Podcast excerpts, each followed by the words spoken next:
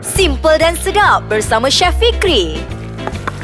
Tahu nak makan je. Assalamualaikum warahmatullahi wabarakatuh. Selamat berpuasa untuk semua pendengar-pendengar podcast Ais Kacang. Segmen Tahu Nak Makan Je. Macam biasalah bersama dengan saya Chef Fikri Aznan. Okey, saya nak kongsikan satu resipi. Yang ini favourite saya jugalah. Sebab apa saya selalu pergi makan. Anak saya suka pergi makan juga. Saya suka makan nasi mandi kambing. Oh, yang ini kalau pergi kedai Arab ni memang cukup favourite lah sebab apa? Susah kita nak cari nasi Arab ni. Kadang-kadang tu kedai Arab pun Dia masak pun tak sedap juga. Sebab yang ni saya nak kongsikan satu resipi yang senang lah Kalau kita boleh buat dekat rumah apa semua kan. Sebab memang terbaik lah kalau kita boleh sediakan Untuk bulan-bulan Ramadan ni juga kan. Daripada kita beli kat luar Baik kita buat sendiri. Ha, Maksudnya kita boleh makan untuk buka puasa Sahur pun kita boleh makan juga Tak ada masalah. Nasi Arab ni dia tak macam nasi kita. Dia tak berat Dia tak banyak kanji sangat. Ha, Itu yang yang saya suka makan nasi Arab ni. Dia ringan je. Makan banyak pun boleh juga. Okey, jom kita teruskan kongsi bahan-bahan untuk nak buat nasi mandi kambing. Bahan-bahan dia mudah sahaja 400 gram beras basmati.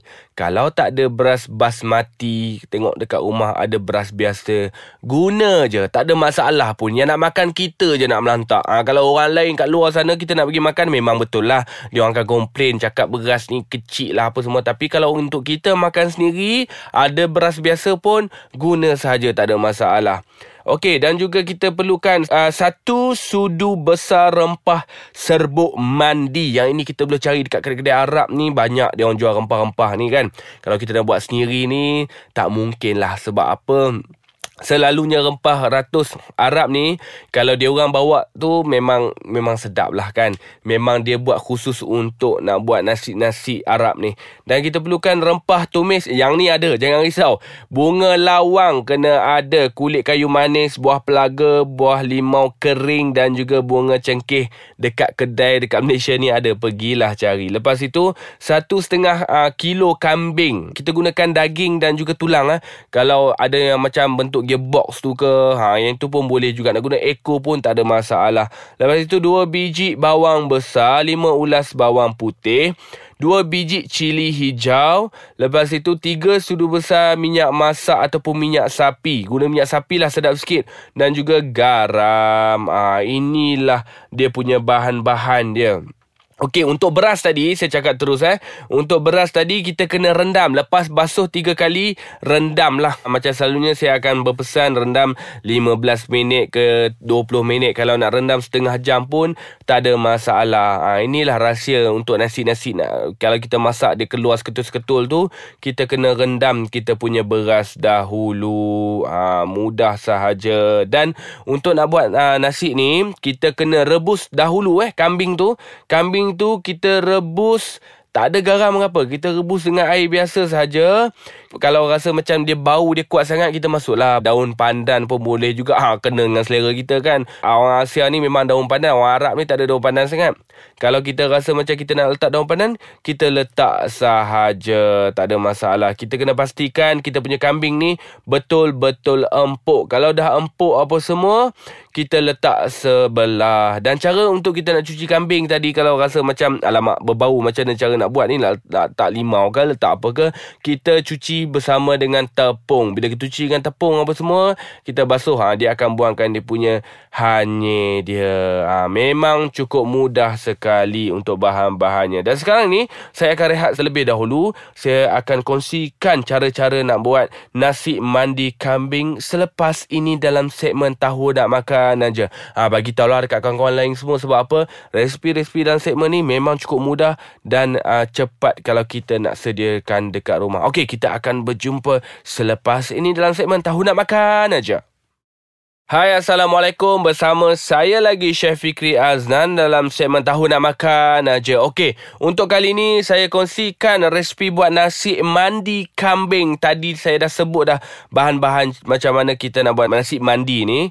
Memang cukup mudah sekali ya. Ingatlah tips yang paling berguna sekali rendam kita punya beras 20 ataupun lebih minit pun tak ada masalah. Setengah jam, sejam pun boleh juga kita rendam. Ini adalah tips untuk kita bila kita masak kita punya beras tadi ni dia akan jatuh berderai seketul-seketul. Okey. Lepas kita dah toast apa semua, kita letak sebelah. Kambing pun kita dah siap rebus. Bila kita dah siap rebus kambing ni, betul-betul empuk. Kita letak kat sebelah air dia pun, jangan buang. Kita simpan dulu. Mana nak tahu tiba-tiba kita nak guna. Okey, cara dia senang saja.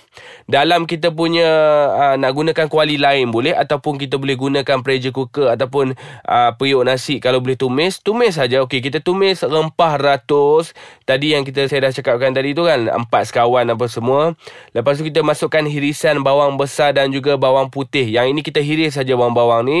Lepas tu bila dah naik bau apa semua, kita masukkan rempah serbuk. Rempah serbuk yang kita cakap tadi lah, beli rempah mandi tu kan. Kita tumis, kita kacau, kacau, kacau, kacau. Perlahankan api saja, tak perlu kuatkan api. Lepas itu, kita campurkan rempah-rempah tadi tu dalam beras. Ha, kita campur bersama dengan beras.